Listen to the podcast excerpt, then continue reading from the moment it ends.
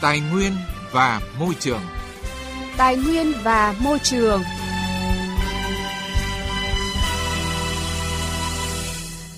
Thưa quý vị và các bạn, trong những năm qua, việc bảo vệ môi trường cụm công nghiệp vẫn là vấn đề nóng được xã hội quan tâm.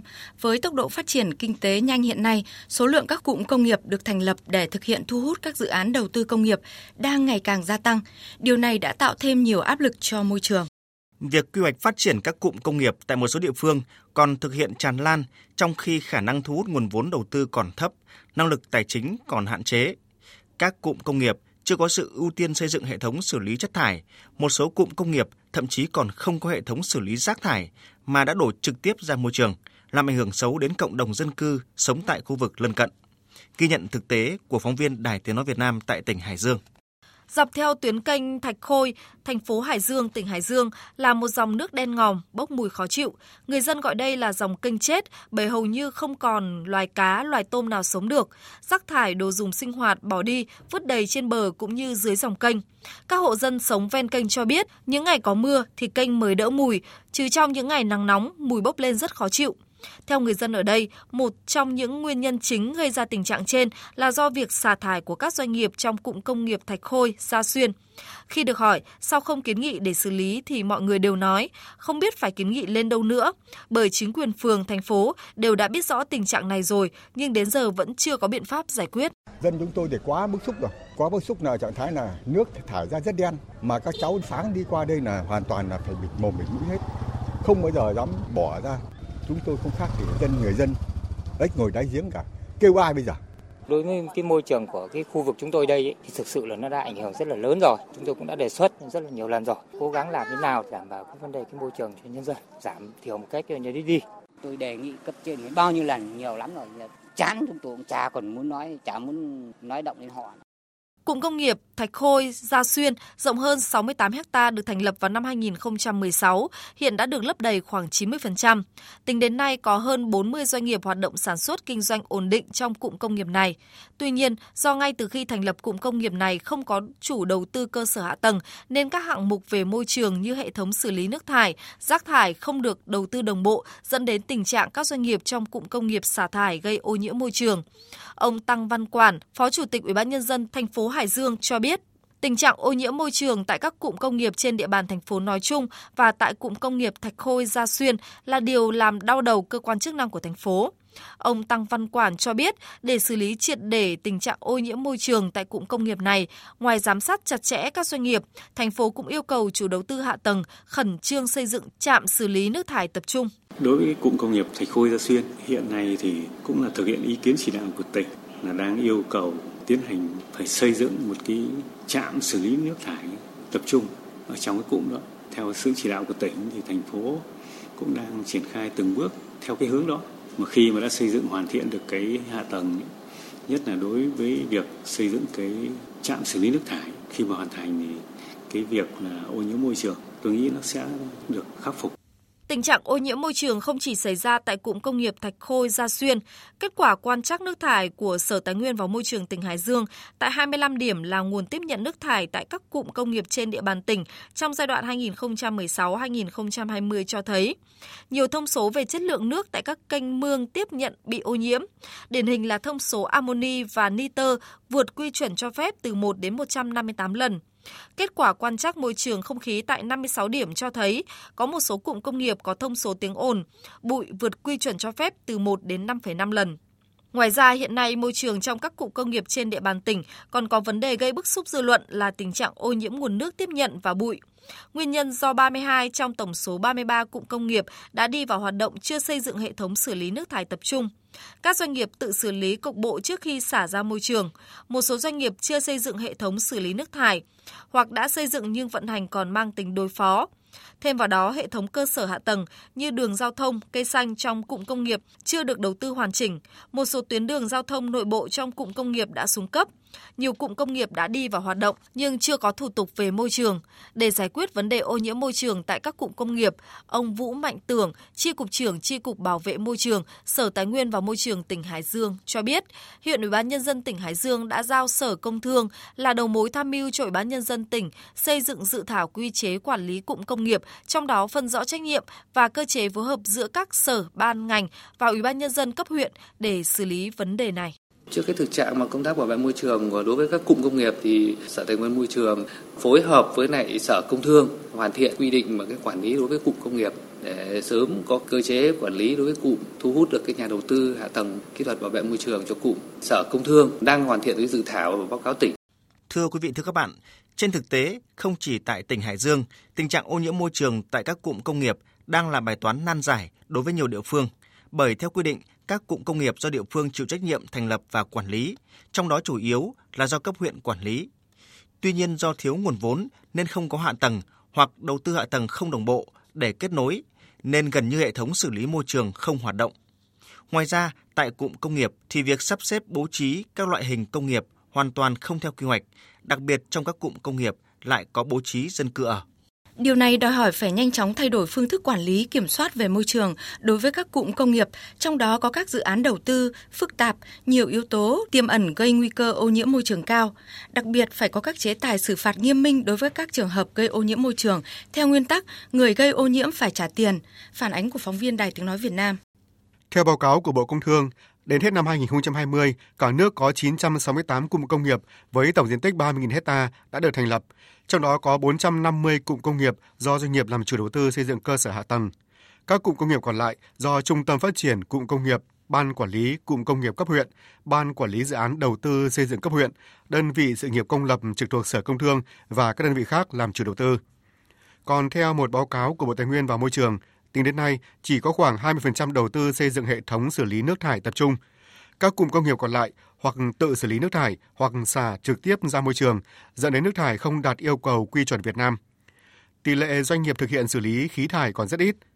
Đánh giá về thực trạng ô nhiễm môi trường tại các cụm công nghiệp hiện nay, Bộ Tài nguyên và Môi trường thừa nhận các cụm công nghiệp thời gian qua phát triển khá nhanh nhưng lại chưa đi đôi với đầu tư cơ sở hạ tầng về môi trường.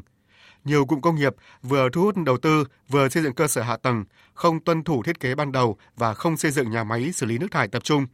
Cùng với đó, không khí các cụm công nghiệp cũ đang bị ô nhiễm do các nhà máy sử dụng công nghệ sản xuất lạc hậu, chưa đầu tư hệ thống xử lý khí thải trước khi thải ra môi trường. Ngoài ra, do vẫn còn tình trạng chồng chéo trong quản lý môi trường tại các cụm công nghiệp nên chưa có sự phối hợp trong xử lý những vấn đề liên quan đến môi trường. Tiến sĩ Trương Mạnh Tiến, Chủ tịch Hội Kinh tế Môi trường Việt Nam cho biết. Ở các công nghiệp, nhất là thời gian đầu, 10 năm trở lại trước là hầu như không có một cái thiết bị nào đặt để mà xử lý ô nhiễm, kể cả nước thải, rác thải và các cái chất thải khác nữa. Chính vì thế cho nên là những dự án về sau này thì chúng ta đã có quy định bắt buộc là phải thẩm định chặt và yêu cầu người ta lắp đặt. Nhưng tuy nhiên, những cái việc mà có lắp đặt nhưng mà vận hành hay không này là một chuyện.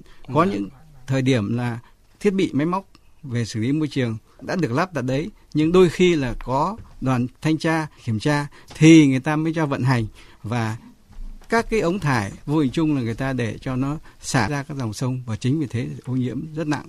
Qua việc tổng hợp báo cáo của các địa phương và điều tra thực tế của Bộ Công Thương cho thấy, hiện hệ thống văn bản pháp luật về bảo vệ môi trường đã khá đầy đủ, nhưng công tác bảo vệ môi trường tại đa số các cụm công nghiệp trên cả nước vẫn chưa đạt hiệu quả mong muốn. Nguyên nhân chủ yếu là do tình trạng phát triển cụm công nghiệp thiếu quy hoạch đồng bộ.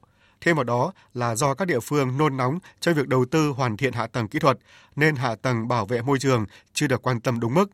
Đặc biệt, ý thức chấp hành các quy định pháp luật về bảo vệ môi trường đối với các cụm công nghiệp của chủ đầu tư hạ tầng cụm công nghiệp và các doanh nghiệp, cơ sở sản xuất tại đa số các cụm công nghiệp chưa cao. Bộ trưởng Bộ Công Thương Nguyễn Hồng Diên cho rằng, một trong vấn đề bức xúc nhất hiện nay đó là làm sao xử lý được vấn đề môi trường. Và từ cái việc để xử lý được vấn đề môi trường thì cái quy mô của cụm công nghiệp nó không được quá nhỏ như thế này. Như vậy là cần phải có cái điều chỉnh cần thiết, xem là quy mô tối đa nó là bao nhiêu để trên cơ sở đó chúng ta có thể xử lý được vấn đề môi trường, một trong vấn đề bức xúc. Để giải quyết tình trạng này, từ năm 2017, Thủ tướng Chính phủ đã ban hành nghị định về quản lý cụm công nghiệp. Trong đó, Thủ tướng đã trực tiếp giao các nhiệm vụ rất rõ ràng, không chỉ có địa phương mà ở tất cả các bộ ngành. Bộ trưởng Bộ Tài nguyên và Môi trường Trần Hồng Hà cho biết, Bộ đã chỉ đạo sẽ xem xét để giám sát kiểm tra, đồng thời cũng sẽ xem xét trách nhiệm của các bên, đặc biệt là cấp huyện, cấp tỉnh cần phải có năng lực phải thanh tra kiểm tra để đánh giá toàn bộ bố trí của các khu cụm công nghiệp, rà soát lại các loại hình. Đồng thời, Bộ cũng chỉ đạo Tổng cục Môi trường phải thống kê danh sách các loại hình ô nhiễm ảnh hưởng đến chất lượng cuộc sống của người dân thì phải đình chỉ hoạt động. Bộ trưởng Trần Hồng Hà khẳng định. Chúng ta cần phải khoanh vùng là đối với những lán tiềm năng ô nhiễm nguy cơ. Bên cạnh cái cải tiến cái cách thức mà chúng ta thanh tra kiểm tra, xử lý vi phạm thì chúng ta cần phải tăng cường các chế tài hơn, đặc biệt là nếu khi đã vi phạm xả thải ra môi trường vượt quá quy định, nguy hiểm đến chất lượng và đời sống người dân thì trong trường hợp đấy là chúng ta cần phải có cái biện pháp để đình chỉ cái hoạt động.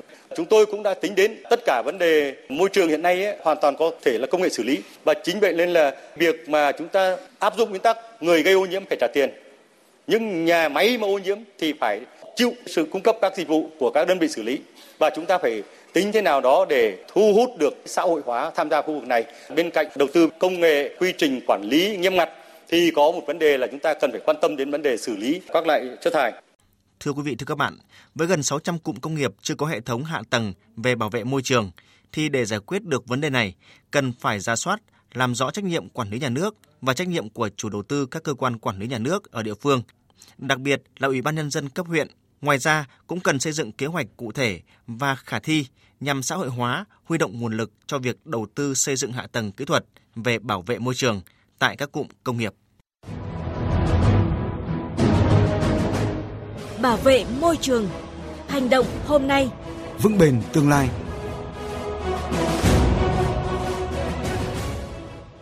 Thưa quý vị và các bạn, các nhà khoa học thuộc Viện Nghiên cứu Polymer tại Đại học Tứ Xuyên Trung Quốc mới đây vừa công bố một robot cá đặc biệt được lập trình có khả năng loại bỏ vi nhựa trong đại dương. Đây được kỳ vọng sẽ trở thành công cụ đắc lực mới hỗ trợ dọn sạch môi trường đại dương. Tổng hợp của biên tập viên Đài Tiếng Nói Việt Nam. Được thiết kế với vỏ ngoài mềm mại, robot cá có chiều dài chỉ 13mm, có thể bơi linh hoạt trên mặt nước để hấp thụ những hạt vi nhựa trôi nổi tự do.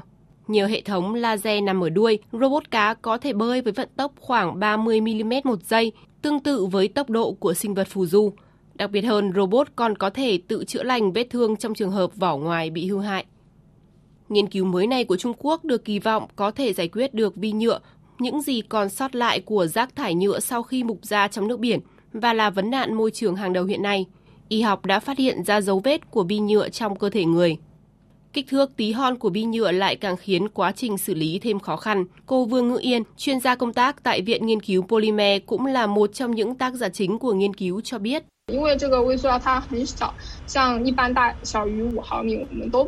Bi nhựa có kích thước rất nhỏ, thường dưới 5mm và có cấu trúc xốp thu hút các chất độc hại như kim loại nặng, làm khuếch tán độc tính của chúng.